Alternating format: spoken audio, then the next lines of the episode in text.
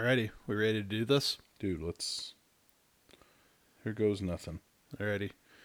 Just when you're uh, when you're talking, make sure you're looking at the mic. Looking at the mic. Okay. So This is so stupid. Why I are know. we nervous Why are about we like, this? "Oh, nobody cares right now. A couple of middle-aged 30 30 something year old guys and we're acting like a couple of 12 year olds and Getting ready to call a girl for the first time. dude let's let's not even talk about that. I, that that will be a whole different topic. That'll be a show in and of itself. Oh, heck yeah. all right well let's go. Okay. all right podcast world here we come. This is so awkward. We should like i should have like written out the intro. Well, it is what it is, man. Yep. All right, everybody. Welcome to Fat Guys with Smokers, the next greatest barbecue themed podcast on the internet. I feel like we tried to come up with a great name for weeks, and you just said that, and immediately we were both on board. Well, it's when in doubt, tell the truth. Absolutely. It's calling it like it is. Yeah. That's what I respect about it. So something. I'm John, and this is Mike with me. Uh, we're a couple of fat guys with smokers who live in northern Utah. Uh, and we decided we were going to do a podcast. Going to be a lot of talk about life and all of it tying back to, to smoking, what we love, what we're passionate about. Mike, why don't uh, why don't you kick us off? Tell us uh, tell us a little bit about who you are and and we'll go from there. Sure. Well, my name's Mike, uh, like John said. Um, and I don't know. I mean, I'm a pretty average guy. I teach, I'm a math teacher at a high school. Um, I also teach driver's ed by day. Uh, just started doing that about a year ago, and I really actually like that. Money's, I mean, the money's why I got into it, but it's actually pretty cool. Um, and uh, got four kids, three boys and a girl. Uh, great wife, and I don't know. Uh, I just enjoy smoking, man. I've had a lot of hobbies, and I've tried a bunch of stuff. This is the one that stuck. Like I don't know. Maybe it's something about food, but uh, just love. This is one of the things that I'll get up early for is smoking or or barbecue or or whatever. So Yeah, it's funny. I years ago, uh, Swiss Days. I, I don't know if you you're familiar with Swiss Days. Uh, it's Labor Day weekend down in Midway. The whole like town park turns into this little craft fair, and it's really big on Swiss heritage and handmade crafts. Anyways, Hmm. you've got to get up at like 4 a.m. to leave here so that you can get down and get a parking spot because thousands of people come. And I was just belly aching about how miserable I was that we were getting up on Labor Day to to go down to this place. but Haley was excited about it. Uh, not only was- I don't even know if she was that excited about, but like her mom was going to be there, Ah. her sister was going to be there. Like it was Sure, a really big sure. deal for her to want to go. Yeah. and I like I just wanted to be in bed and she's like if this was a brisket you wouldn't have any problem getting out of bed to trim it put it on and and then you would sit there and just be with your meat and it wouldn't bother you at all and I was like yeah that's that's true fishing hunting and smoking those are the three things I get up for without throwing a tantrum Oh, absolutely. That's where I'm at too. So, what about you? Tell us a little about you. Uh, similar to you, uh, corporate paper pusher by day. Uh, I'm a senior operations manager for a company here in town. Uh, got three boys. Our boys are actually basically the same ages and Mhm. run around together. Fantastic wife. Uh, I am proud to claim to be her her one lapse in judgment in her entire life, and I'm I am completely fine with that. But similar to you, always had lots of hobbies, lots of different passions, and it's always kind of been like a, a spark in the pan. Mhm. Uh, where it fizzles and then dies out, and you know, my garage is full of all sorts of tools and Oh, garbage of. I'm gonna be a woodworker, and I go and I spend hundreds of dollars on tools and materials, and then it just sits in the corner because it exhausts me to unload it out of the truck. uh, but it, yeah, smoking has been my one consistent passion, uh, even from when I was a kid to now. I've been pretty serious about smoking for uh, just over a decade now. Um, you know, is when I really got into it and got got aggressive about it, and it's it's a, a great thing that helps me relax and uh, all of my analogies about life and everything tie back to smoking now. Mhm. Uh, I think that's really the sign of when you've made it is when you can stand up in church or give a presentation at work and use barbecue as the analogy to talk through process optimization or uh, how to get closer to God. When you can use a story about barbecue to do that, I feel like you've you have found your calling in life, and that's that's where I'm at with with barbecue. You nailed that in church too. I mean, I was I was hanging on every word. That was a great analogy. So Well, it's really simple. You get people hungry, and then you start talking about food, and you can say whatever you want. They're going to pay attention. so. everybody agrees with you suddenly. Absolutely. Um, but how did we how do we meet? We started talking about this as we were trying to get ready for the podcast and fleshing out ideas. I had forgotten all about this. Yeah, you didn't remember. That offended me. No, not really. I uh so my wife and I did a program and there's a lot of us in our in our neighborhood area that did this where we get together with our neighbors and it's like self-help housing. So we do a lot of the building and so we honestly, I think it's like a really cool program that yeah, sweat equity, build it in. Mm-hmm. Absolutely. I mean, you didn't need to have a down payment. Like, I mean, I'm a I'm a school teacher. I own it. I love it. I love what I do. But I'm never. I mean, especially in today's economy, it would have been hard to get a house. And Whitney just found this. Uh, my wife just found this program, and so we did it. Um, and it was cool. You know, I loved it. I did construction during college, so it was. I, I really had a good time with it. But anyway, you came with uh, some other leaders of of the local the local ward in our church and made us all lunch one day. And I just remember seeing you, and then I saw you at church a couple of Sundays later, and just kind of made the connection. So, and as it turns out, I mean, I didn't remember what you made because I was just so hungry and tired and wasn't really paying attention. But you smoked pork for that. Yeah, as you, as you told the story, it it only seems fitting that we're doing a podcast together about barbecue now, since barbecue brought us together. Absolutely. How touching that is, really. Yeah. Um, I guess speaking of barbecue, I mean, let's let's pivot here. Like, what's the last thing you smoked? What's the last thing you cooked? Dude, a couple days ago, I pulled a tri-tip out of my freezer, thawed it out, and cooked it. I just put cooked it on my pellet grill, gave it a layer of um, AP rub from Killer Hogs, and then the hot barbecue rub from Killer Hogs, and then a layer of Holy Cow from Meat Church. Dude, it was bomb.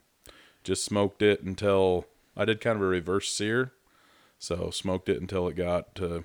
I went a little higher because I knew my kids wouldn't eat red red meat, so I smoked it to like 130, and then just seared it in a, a cast iron skillet. And I actually used. I did it in my house because it was raining and snowy outside to sear it. And it, I mean, I don't know how the smoke alarm didn't go off, but it was pretty phenomenal. That's awesome. Yeah, it was a good one. What about Yeah. you? Uh, it, it was it was Sunday, so Christmas Day, Christmas dinner. Uh, I had to throw it together last minute. We so Christmas Eve is the big meal on my side of the family, and we always do a do a big rib roast and and have a good time. Uh, and we had family. We weren't in, planning on. My aunt came into town. We didn't know she was gonna come until uh, day of, basically. So Mm. we had a thawed rib roast, and she came. A couple other people, and we're like, uh, this can be real tight on leftovers that we normally have. Uh, so we went got a spiral cut ham. Hmm. Uh, best part about ham, like it's already cooked. All you gotta do Right. is warm it up. It's hard to screw it up. Yeah, smothered that. Use mustard as a binder. Normally, I'm not really big on binders. Uh, Mhm. I don't know why. Just not something I typically use. And use mustard as a binder. Hit it with honey hog, uh, kind of a Mm. sweet pork rub from Meat Church. And then once it got up to temp, hit it with a raspberry bourbon glaze. Oh, Yeah, did you make this raspberry bourbon glaze? I did. So Wow. if you don't have raspberries at your place, we should talk the spring when when things thaw out. Uh-huh. When we bought this house five years ago, which is a whole different story. Uh, like one of the things that the owner said is like,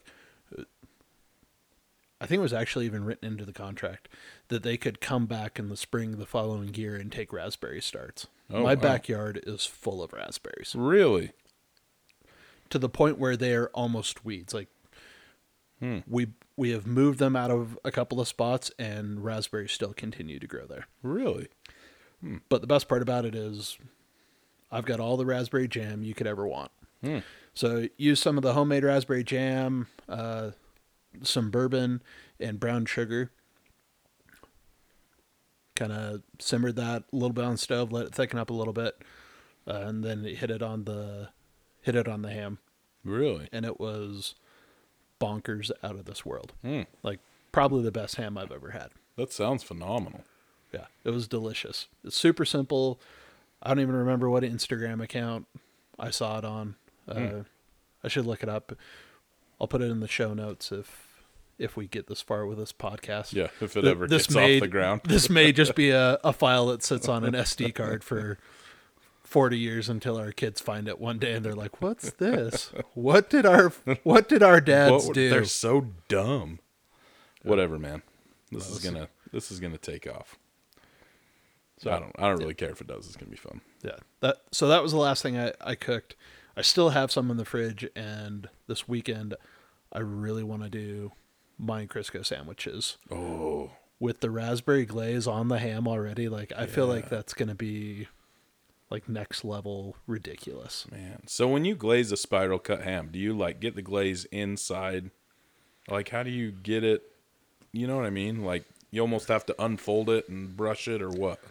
Yeah, so I did it I put it cut side down. Okay. So the the slices for the spiral are parallel to the ground Mm-hmm. if you think about that. Okay. and then I just I took a a basting brush. Actually, no, I used a spoon, and just kind of spooned the glaze all the way around the top so it ran down the meat. And the spiral cut hams, I've done a couple of them on the smoker, and I don't know why they do it on the smoker way more than they do in the oven. But as they warm up, the the edges curl a little bit, Mm-hmm. so it just naturally like Opens grabs some and like pulls a little bit in. Okay. But it's it really is mostly on the outside, almost like if you think about glazing ribs or something. yeah, I guess that makes sense. The inside isn't going to get glazed. Yeah, it does. It doesn't get a ton of glaze on it on the inside of the meat, but it's just enough on the outside, kind of to give it a little sweetness, uh, little little tart to cut the salt from the rub, and Right. And you probably wouldn't want the glaze on all over the meat. Like it would probably be a little bit too much Yeah, think it- sweetness. yeah. That makes sense. The recipe I think actually called for preserves, Okay. which we'd have to call call Haley, my wife, down here to really define preserves, jam, and jelly for us. yeah. That she's all into the canning and I was gonna say I stocked it all at a grocery store once, and I have no idea what the difference was, except for that they were different, and people got pretty I- upset if they asked for preserves and you gave them jam.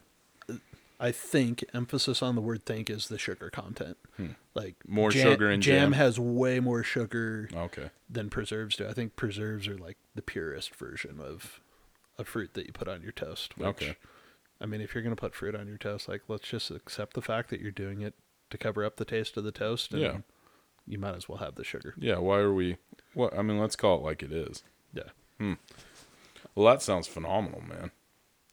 I did a I smoked a ham once and it was actually really good, but I think I might have dried it out a little bit too much. It just seemed dry. I don't know if I did it for too long or what. Seems like I seems like I got behind on something else and I ended up leaving it on too long. I can't remember.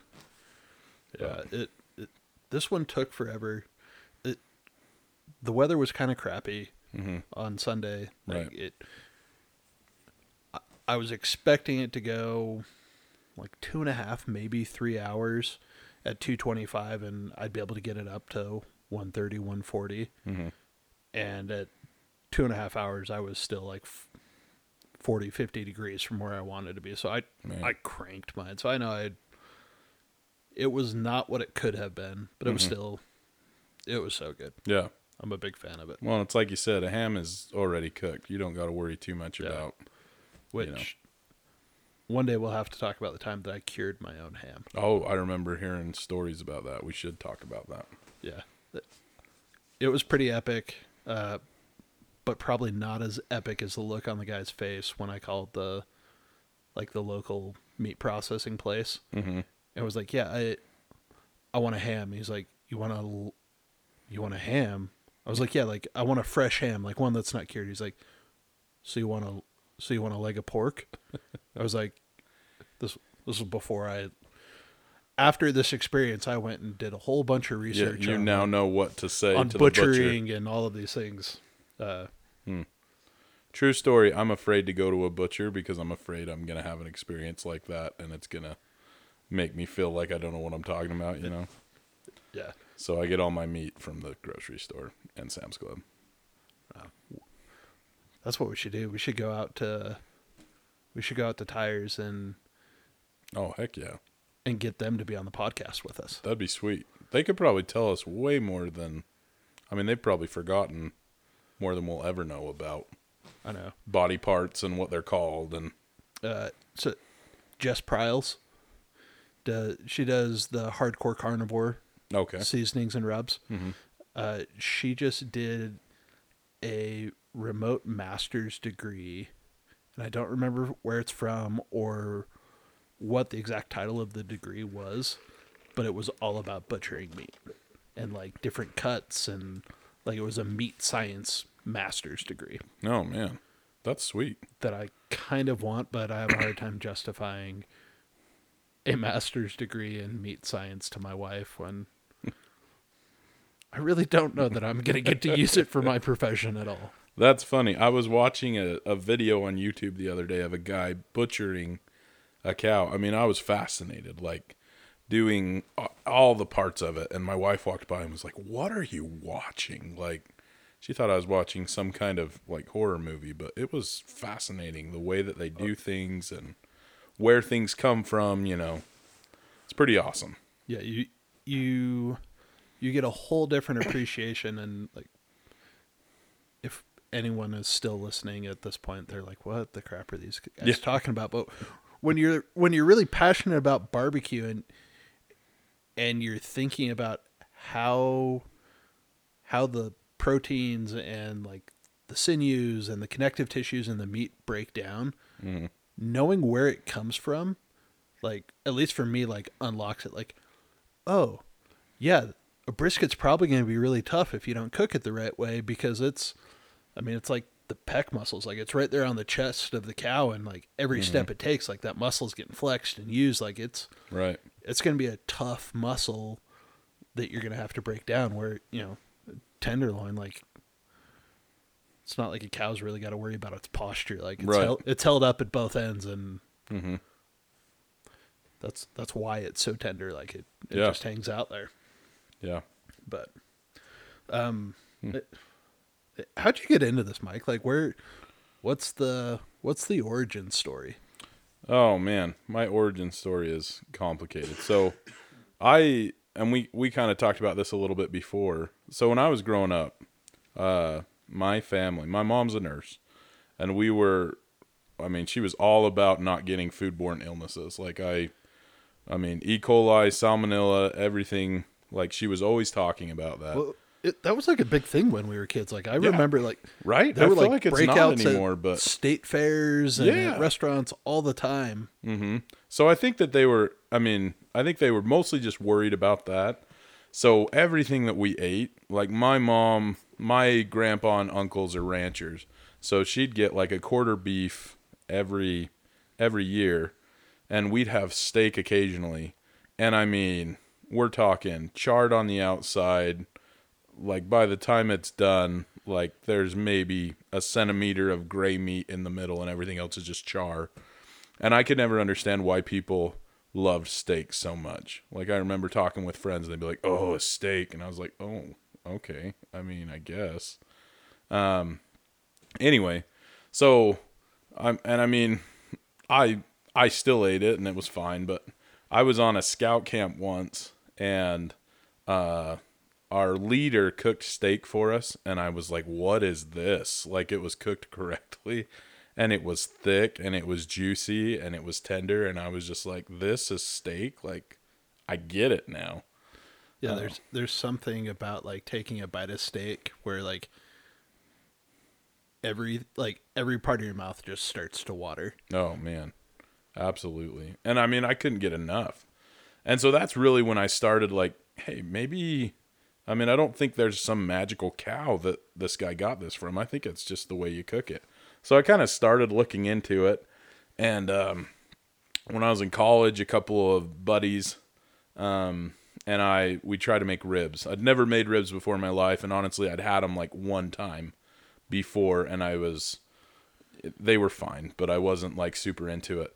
So we got these ribs and we watched some YouTube videos, and we didn't have a smoker or anything. We had a grill, just like a regular, you know, four burner propane grill, and like a little box that you put wood chips in, and it like smoked it. Have Oh, you yeah, seen yeah. those before? Like those, sm- I don't know what you call them, smoke tubes, smoke boxes, Yeah, it- something like that. Yeah, I've like I've got a smoke tube now, um, but yeah, it, little square box like that you just put the chips in. Yeah, yeah. And Yeah, then the you just put them down that- by the burner, and it's supposed to smoke it.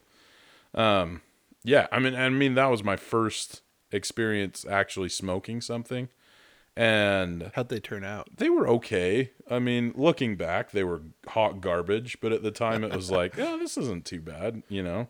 Did you even know there was a membrane on the back of the ribs at Yeah, that point? we we had Googled that, but we couldn't figure out how to rip it off. So we just took a knife and Scored it? cross cut it a lot. Uh, I Yeah, I mean, I love that, but I think that's like that's half of what barbecue is, and it's a it's a license to experiment. And when you can't figure it out, like you just yes, try it. score the crap out of the back of it and hope it works. Dude, that's the thing in those garbage ribs, like the process was like fascinating to me. Like I loved it. I was way into it.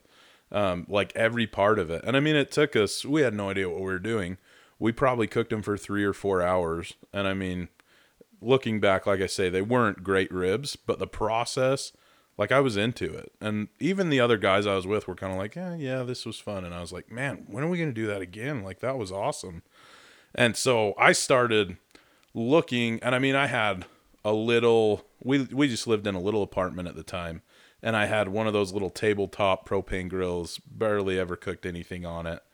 Um, and I started looking at building my own drum smoker, and I mean, it took me a while. I mean, I watched every. I swear, every YouTube clip that was of somebody building an ugly drum smoker, I watched and just saw how they did it and uh, I've got a buddy that worked at a metal recycling place, and he got me like a free barrel, got me a bunch of expanded metal that he just pulled out of there, and I built my first ugly drum smoker for basically free.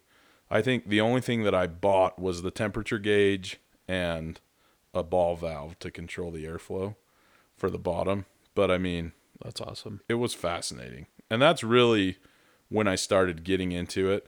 And I didn't, I mean, again, a full YouTube. Like, I didn't know what I was doing, um, but I watched a lot of YouTube videos and I just, the process, again, like, it was fascinating to me. It's fun. Like, it's fun to do. It's not just like the end result is amazing. And so you keep doing it's like the whole process I'm into, you know, from the moment you bring the meat home from the store, like it's just awesome. But anyway, that's and I mean, obviously ups and downs on that. Like I did my first cook and then I was like this is awesome. I got it figured out and I invited my wife's whole family over for ribs like the next week and I totally like it was terrible. Like had like they went to I don't know what I did. I can't even remember, but they were terrible and I was embarrassed and they were so nice like, "Oh, yeah, this is really good." And I was like, "Oh my gosh."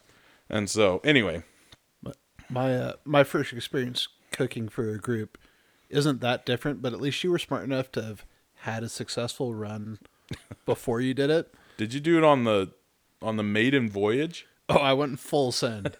That's awesome. it it was not awesome. Well, I admire your confidence for going for it. Uh, confidence, stupidity, you know, they're uh, they're very closely related. Well, I don't know. Anyway, that's and I mean, a cup. I love my. I still use my drum. I still love it. I was gonna say, is that the same drum that I've seen? Yes, the black one. Yeah, that's the one. And and I used it. I entered my first competition this last summer. It was very humbling.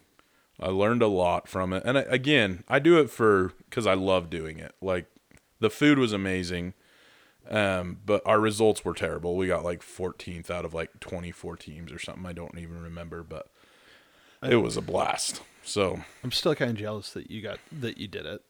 dude, we I should would- do it together next time. I was Sweet. kind of a brat when I saw that. What did you cook? It was spare ribs and it chicken. was yeah, spare ribs and thighs, chicken thighs. yes. And the thighs were terrible. Like they were tiny and everybody complained about it, but I don't know. It was still just the I never want to be a professional like competition barbecue guy cuz I don't know. I just do it for fun and I'm more into the experience than the results, but it was a blast. But that's kind of where I'm at right now. Yeah, I. Yeah, I'm still jealous. Like, I kind of wish I had done that competition, just for the experience of having done a competition. Mm-hmm. But I was kind of a weenie about it. I like back ribs more than spare ribs, Sure. and my thigh game. Uh, it's just it sucks. Well, It, mine were not s- great. the skin is always chewy. yeah. My wife doesn't even like the skin, so like I don't worry about it. We always end up just taking it off. Just off. taking it off. um yeah so i like i punked out of that one had a couple of like people that asked me to cook with them and i was like eh not my thing Mhm. like call me when it's brisket call me when it's when it's pulled pork and then maybe we'll talk and Mhm. i really hope they do it again next year Me too. So and that- like you said, we're from northern Utah. This isn't Texas. Like there's not barbecue competitions every weekend. This was the first one I've ever even heard of. I mean, I know they do a few further away, but this is the first one in our area that I've ever heard of. So I'm glad I I mean, it was a good experience. Would I hop on it again? I hope so, but I've got a lot of learning to do before I yeah try to put my ego on the line again, you know. Yeah for sure yeah What about I, you? i hope they do it but we'll if if not maybe we'll we'll have to organize and host one Oh, that would be sick. I would like that. As long as we could participate. yeah I would rather do that than be a judge. But Yeah, I don't want to. Like legit barbecue judge, like that's a whole thing. oh man, yeah, we talked to a few of them. It's it is like I was like, how do you know? Like, how do you know the difference? Do they all kind of taste the same? I mean, I feel like I would only remember the most recent one. They said you just gotta think, like you gotta have a fresh palate each time. Just like score it by the number. Don't compare it to anything. Yeah, it's like really But like there's a rubric and like you Yeah. scored. yeah, a very rigid one We, apparently. uh, we just need to go to Memphis. We should do Memphis in May. Oh, dude, that would That be, be amazing. I would hang out all day by Malcolm Reed's tent probably and just watch him work. Hmm. Eh, What about you? Origin story. Uh, it, yeah, it's funny. It, not that different. Um, other than I, like I was spoiled growing up. We, my dad was a pretty good on the grill. We ate at some pretty nice restaurants. Like, I had a taste for meat um, and good food. Always have my whole life. But when I was like 13, 14 or so, we we lived in Southern California at the time and Boy Scouts. I had these two just phenomenal leaders. Um, Irv Yokoyama, which yes, that's where the name of the pig we cooked Dude, that from. should be a full episode, just us talking about that pig. That Oh was gosh. awesome. We should. We we cooked a it. It was like ten pounds short of being a hog. It was a massive pig Mm-hmm. that Mike and I cooked. It got up at three a.m. and cooked for a whole huge group of people. Yep, But yes, that will be a different one. that'll be sweet. Um, and we named the pig Irv after Irv Yokoyama. hmm And he was delicious. Yes, yes, he was. Uh, but Irv Yokoyama, Paul Norris were my my scout leaders, and just totally got me hooked on Dutch oven cooking and this idea of cooking outside. And we'd go camping. I don't know. We went like at least twice a month, and then in the summer, um, Paul worked at at a local community college. I had pretty pretty open summers, Mhm. and I don't know what Irv did.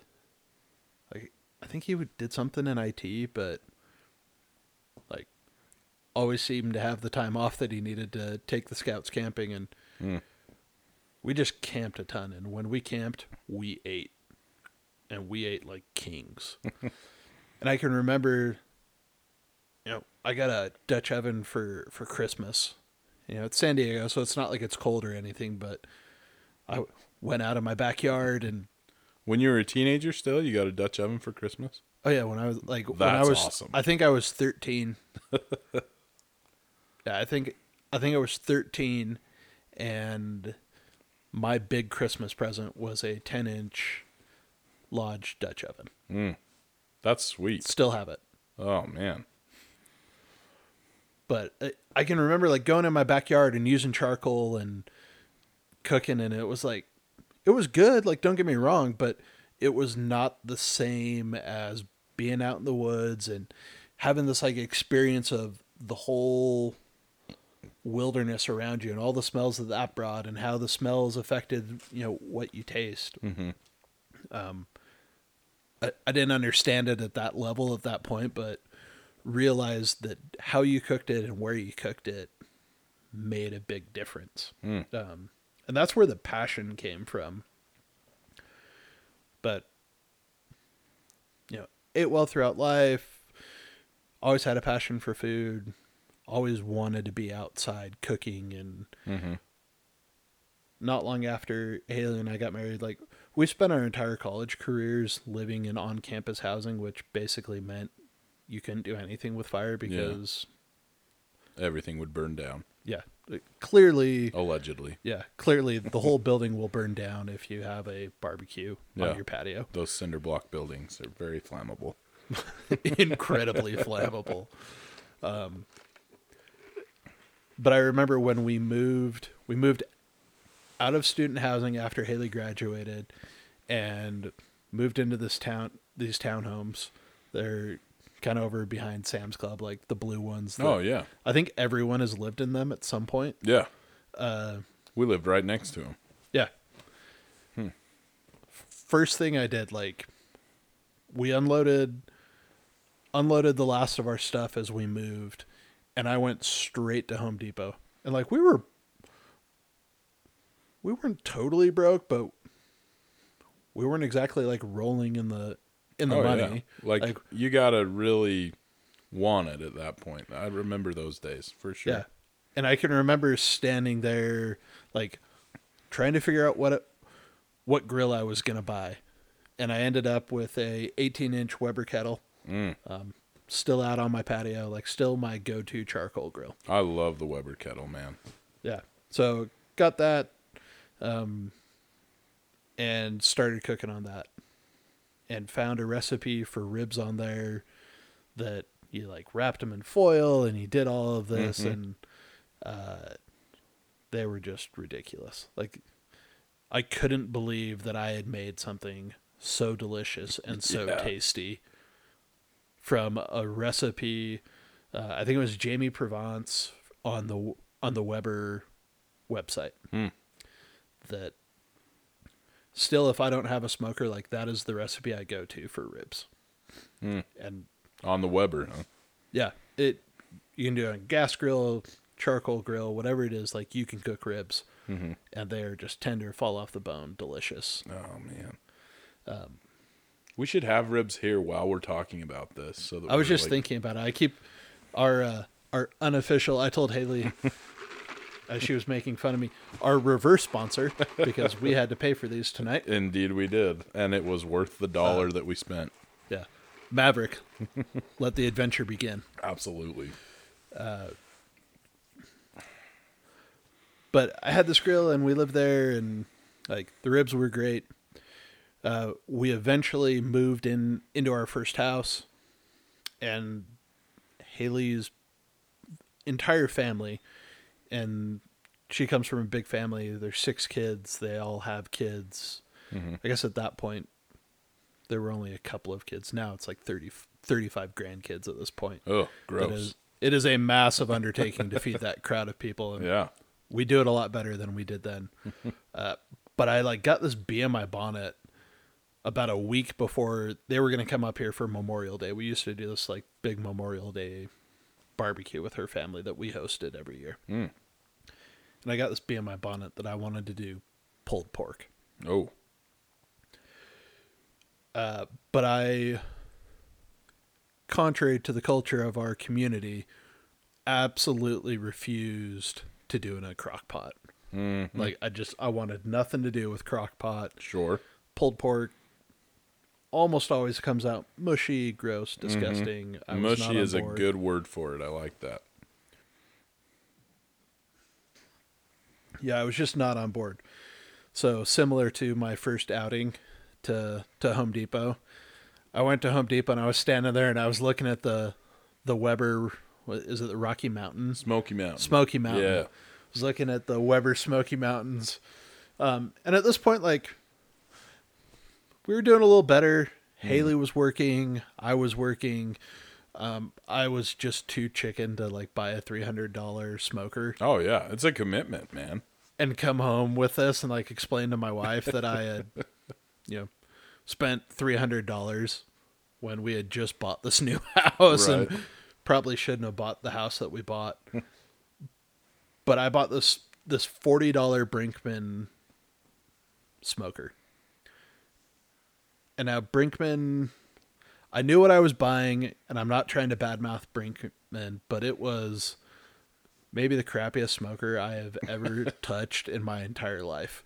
It was one of those ones that you've got you've got char- charcoal in the bottom of it, mm-hmm. a water pan, and then you've got a couple of racks above it in in this barrel. And the and the top comes off it just like the Weber kettle. Oh yeah, I'm googling it. Yeah, like that. that- okay. This exact thing. yeah. All right. Um, and I went full send, man. Like I like I said before, I did not practice. no trial run. no trial. You just went for it. I, bought- respect that. I bought the smoker on Friday. Mm-hmm. Family's coming on Monday, wow. and I got up 3 a.m. fully prepared because clearly a pork shoulder is going to cook in 10 hours. Oh yeah. I- Absolutely. Yeah, no. For anyone new to smoking, I regularly have false. them go 16 to 20 hours uh, if I'm cooking them low enough and slow enough. Yeah. As it should be, I think. Yeah. So I got up at 3 a.m. and I, I, I still have a picture of that Brinkmann smoker sitting on my patio. Mm-hmm. And I sat there in a camp chair watching this little crappy temperature gauge opening the door, closing the door, spritzing the coals with water, Oh, closing the door, opening like her family was coming. I think they were like dinner was supposed to be at four o'clock. And finally at like five o'clock, I was so embarrassed. Like people were getting hungry, like they're inside. It was at 190. Like it wasn't that it wasn't safe to eat. Were you the only food, or were other people? Oh no, man! food? Like I was like I was the meal. Oh no! I mean, there were salads and Right. rabbit food and Uh-huh. other things. The that, food that our food eats, as Ron Swanson would say. Yes. So like I went in there and for our wedding we got these like nice stainless steel forks Mm-hmm. that like I remember being at Bath and or was it Bed Bath and Beyond Yeah. Um, where every couple in northern Utah registered for their wedding. Yep. That was the place. And I remember the lady being like, try and bend one of these forks. And being a young stallion as I was, I remember taking the fork and like grabbing it, thinking I was just going to bend it like it was a aluminum can and cut my hand in the store because I tried to bend it and it wouldn't bend. Dude, I bent those forks shredding this pork Oh no! it was so disgusting and like you my like the family was great like nobody said anything about it um there were definitely some eyebrows that were raised the next year when we did it and i did pulled pork again at that point i had was got like, my yeah, pellet I'll for sure be Yeah. there. At, at that point i had gotten like my pellet grill and and knew knew what i was doing Mm-hmm. um i remember the first time i cooked a pork shoulder like the way it was really intended to Mm-hmm. Um, I, do you, were you around when Barry Banham?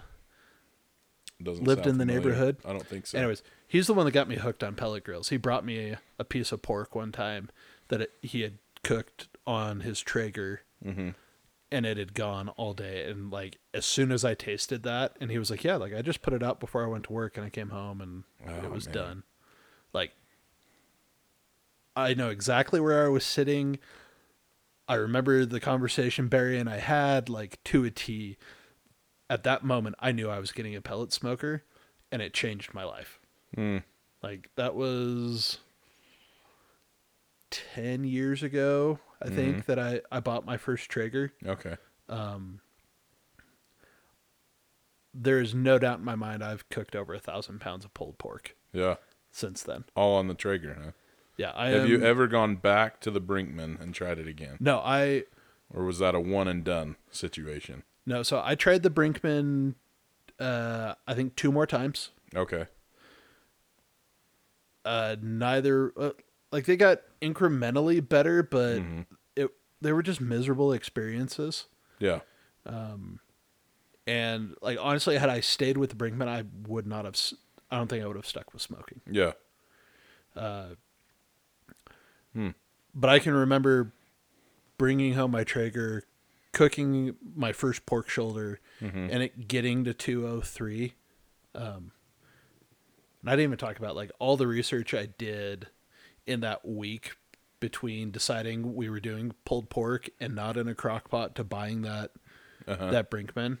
Uh, there's a great website. It's called Amazing Ribs. Oh yeah. That's kind of how I got started too. Yeah. Guy's name is Meathead. You got to trust a guy whose name is Meathead. Absolutely. But his wife is a food scientist, and like, there's so much information in there about how things break down and the temperatures and what happens in the stall and how important that is and why you shouldn't rush the stall. Um, but cooked my first pork shoulder, and I can remember like pulling the bone out and how it was just like completely spotless and That is a phenomenal feeling when the bone comes out clean, and you know you did it right. Yeah. Oh my gosh. did that and like how it just fell apart as I shredded it. Yeah. Like that after I had my first bite of pork off of the Traeger, like I walked out on the back patio, picked up the Brinkmann and threw it in the garbage. Straight to the trash Yeah. where it belonged. Huh? Sayonara, see ya. Um and and like we're here now, like I and it really has like it it's changed my life a little bit, like not to be over dramatic about it, but you know, it's it's turned into a side business doing catering. Hmm. Um I sell pellets, you know, Yes, you do. try and keep the neighborhood smelling great is, you know, And you do a great job. Yeah, I, I can remember, yeah, two different times Haley has tried this, and I think she's regretted it both times. Like I'm waiting to see if she does it a third time, Mm-hmm. where she's told me that I spend too much money on on smoking, Mm-hmm. Or that we don't have enough room to support smoking or whatever. Sure. Um, but she was like, "You've got to figure out a way to pay for this. Like, we're eating really great, but meat is expensive, and like Sure. it is. Like I get it. I feel like that's the hardest thing. That's why it took me so long to just full send into it because it was it was spendy. And my wife, I love her to death, but she does not like meat. She's not like vegan. She's just kind of like eats like a five year old. Like doesn't like the texture and stuff. I can't wait for her to listen to this. Yeah, hopefully she didn't make it this far. I guarantee she turned it off halfway through. But uh, anyway, so it's hard for me to justify buying an expensive piece of meat, basically for me and then my kids to nibble on a little bit. You know what I mean? So I mean that's a that's still. I mean, I still I've cooked one brisket just because the price is so scary. We should. We'll we'll have to do an episode where we talk about leftovers Oh yeah, because we'll we'll, we'll do a big cook, Mm-hmm. and then that is the protein that we use throughout the whole week, and all the like a pork shoulder, man, it's like fancy chicken. Like, Oh, yeah. you can use it in everything. Put it in Brisket everything, the same yeah. way. yeah. I've been eating on that tri-tip all week. That's kind of that's the way to do it. Yeah.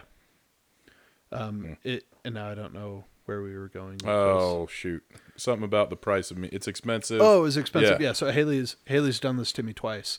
Um, well, once, and I've called her bluff twice. Is she was like, "You got to figure out a way to pay for this," and I was like, "Okay."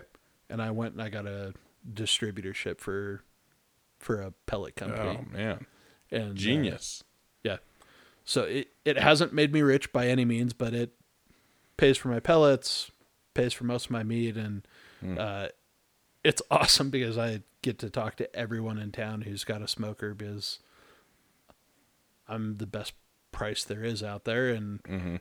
then we just sit in the garage and talk for you know 45 minutes every time someone comes and Hmm. about what they're cooking and what they like and what they're doing and uh, I've met people I never would have had an opportunity to talk to, and like smoking is just like it's driven my community. Brings together. people together, dude. That's one thing that I noticed at that competition. Like we were all competing against each other, but people were so cool, man. Like everybody just talks to each other, helps each other out. Like it really is like I don't know a brotherhood, really, uh, or sisterhood. I mean, Yeah, don't want to no, be it- sexist about our smoking, but it's pretty cool how I mean we all have that in common and it's just a it's a cool thing to meet people that are Yeah, and I love it. it. I love it on social media. Like you get on social media, and you've got to stay out of like the Green Mountain Grill group or the Yeah. Traeger group. Yeah. Like the brand specific groups, like yeah. I don't have you much get use some real dorks in those groups that are Absolutely. you know rocking their you know Karen and Kevin motifs. To, Yep. But you get into the ones that are just about the cooking. Mm-hmm. There are no negative comments. Oh there are no Everything is like, dude, that It's looks awesome. Try it like, again. yeah. This is what like try this next time. It really is just like the best community to be a part of. Oh yeah, man. And that, that's what I noticed as well. Like people will go on and talk about their failures on some of these Facebook groups I'm a part of. And I hate Facebook, but this is my favorite thing. And people just you know, oh, I've done that. It's not a big deal. Try it again. Like the positivity is just phenomenal. And you don't see that with a lot of other things. You know what I mean? Yeah. It. Yeah, it's a great great community to be a part of. Yeah. But, All right. Well, we uh believe it or not, we've been talking for almost 50 minutes now. I can't believe people get paid to do this. This is awesome. I just yeah. I don't even care if we do get paid to do Oh, this. absolutely this is not. this has probably been the most relaxing hour of my of my Oh. whole week. This is I'm going to be a fan. We need to keep this going. Yeah. Um so Haley asked me this question earlier tonight when I was showing her my new my new toys uh to to pull this all off, I got a we're using a Zoom P4 uh, audio recording device. And I was showing her I was like, "Look, you can like hook your phone up and like we could we could call somebody in to be a part of these conversations." And she just kind of rolled her eyes at me and she's like, she's like, "You're gonna have call in guests." I was like, "Heck yeah, we're gonna have call in guests." And she's like, "She's like, who are you gonna get to call in?" Um, so I, we talked about this earlier. I already knew who who you would say, Mike. Yeah. But who who is your barbecue inspiration? If you were gonna have a chance to sit down and talk with someone for an hour, who would you want to talk with? Well, it has to be. So let me let me answer your question with a story. After my fiasco, As all good podcast answers should be. absolutely. After my fiasco with the ribs, inviting my wife's family over, a couple of years later, when I'd gotten a little more comfortable and when I was feeling a little better, better, I wanted to do a turkey uh, for Thanksgiving for my wife's whole extended family. I don't know why my family wasn't into it, but I guess we were with her that year. Anyway, Smoked turkey is I so good. watched. Oh, it's phenomenal. We should do a whole episode on just turkey, but We should have been taking notes. It's a good thing this is recording. no We kidding, can man. go We're gonna have to listen back. We haven't written anything now. Um, anyway, I watched every video on YouTube, and the one that I, I don't know if it's because it was simple enough or the way that it was put out was perfect, but was Malcolm Reed's from How to Barbecue Right. Um, and I have watched every video he's ever put out. He is my inspiration, and he- he is.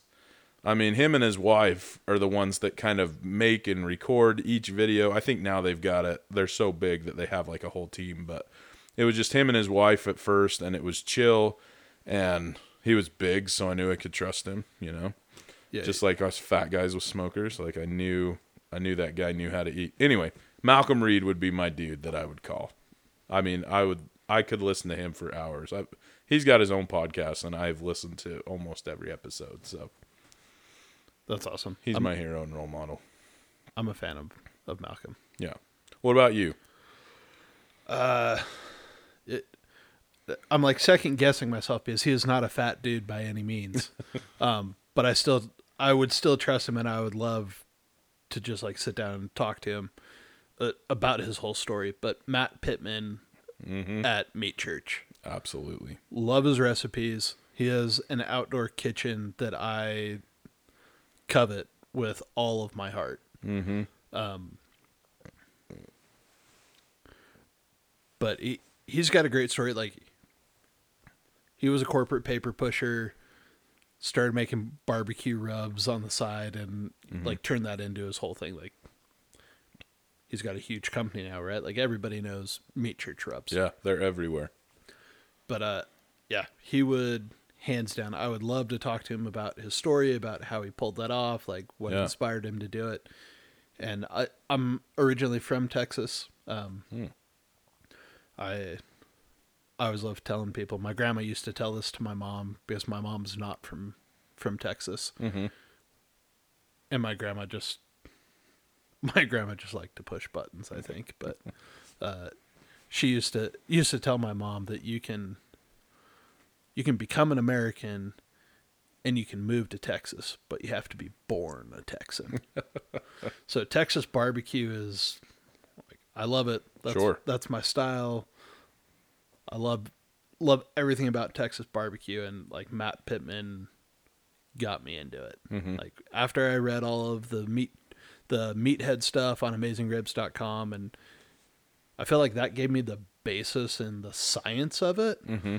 And then Meat Church and some of the content that Matt put out really helped me like develop a flavor profile and Mm-hmm. understand how to play with things and Right.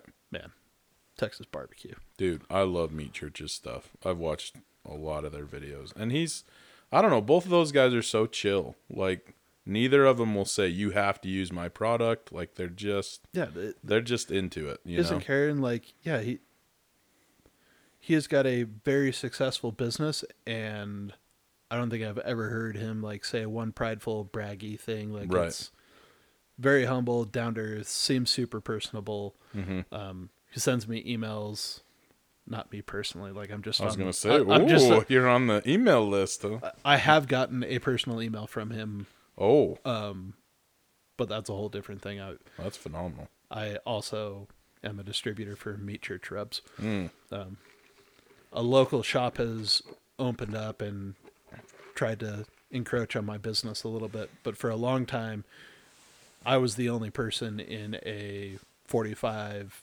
minute to an hour and a half drive that stocked meat church ribs. I didn't know that. yeah, man. Interesting. I brought them to our little You're the one. yeah, our little slice of paradise and Hmm. uh but yeah, it hands down Matt Pittman is on my list to get onto Fat Guys with Smokers podcast. Dude. Once this takes off, he'll probably be begging to get on the podcast. We're gonna have to like you know those like pregnancy like Yeah. bellies that like they used to make people in high school wear Uh-huh. around. Like I- Absolutely. we may have to get one of those for That- him. to- that'll be our yeah, I love that. And then we'll have it that'll be our merch. Some people do shirts, we just give bellies out. that would be awesome. that would be fantastic. Yes. All right. Well, I think we're uh, we're at time. This has been fun. I Mm-hmm. definitely think we're going to keep doing this. Absolutely. For anyone that has lasted this long, thanks for hanging out with us. I was going to say the back. same thing. Bless your hearts if you're still listening to this. Yeah. Leave us a comment. Tell your friends about us. Click the sus- subscribe button. Mm-hmm. We'll be back again soon. All right. And That's we're it. out. That's it, man. That's it. We did it.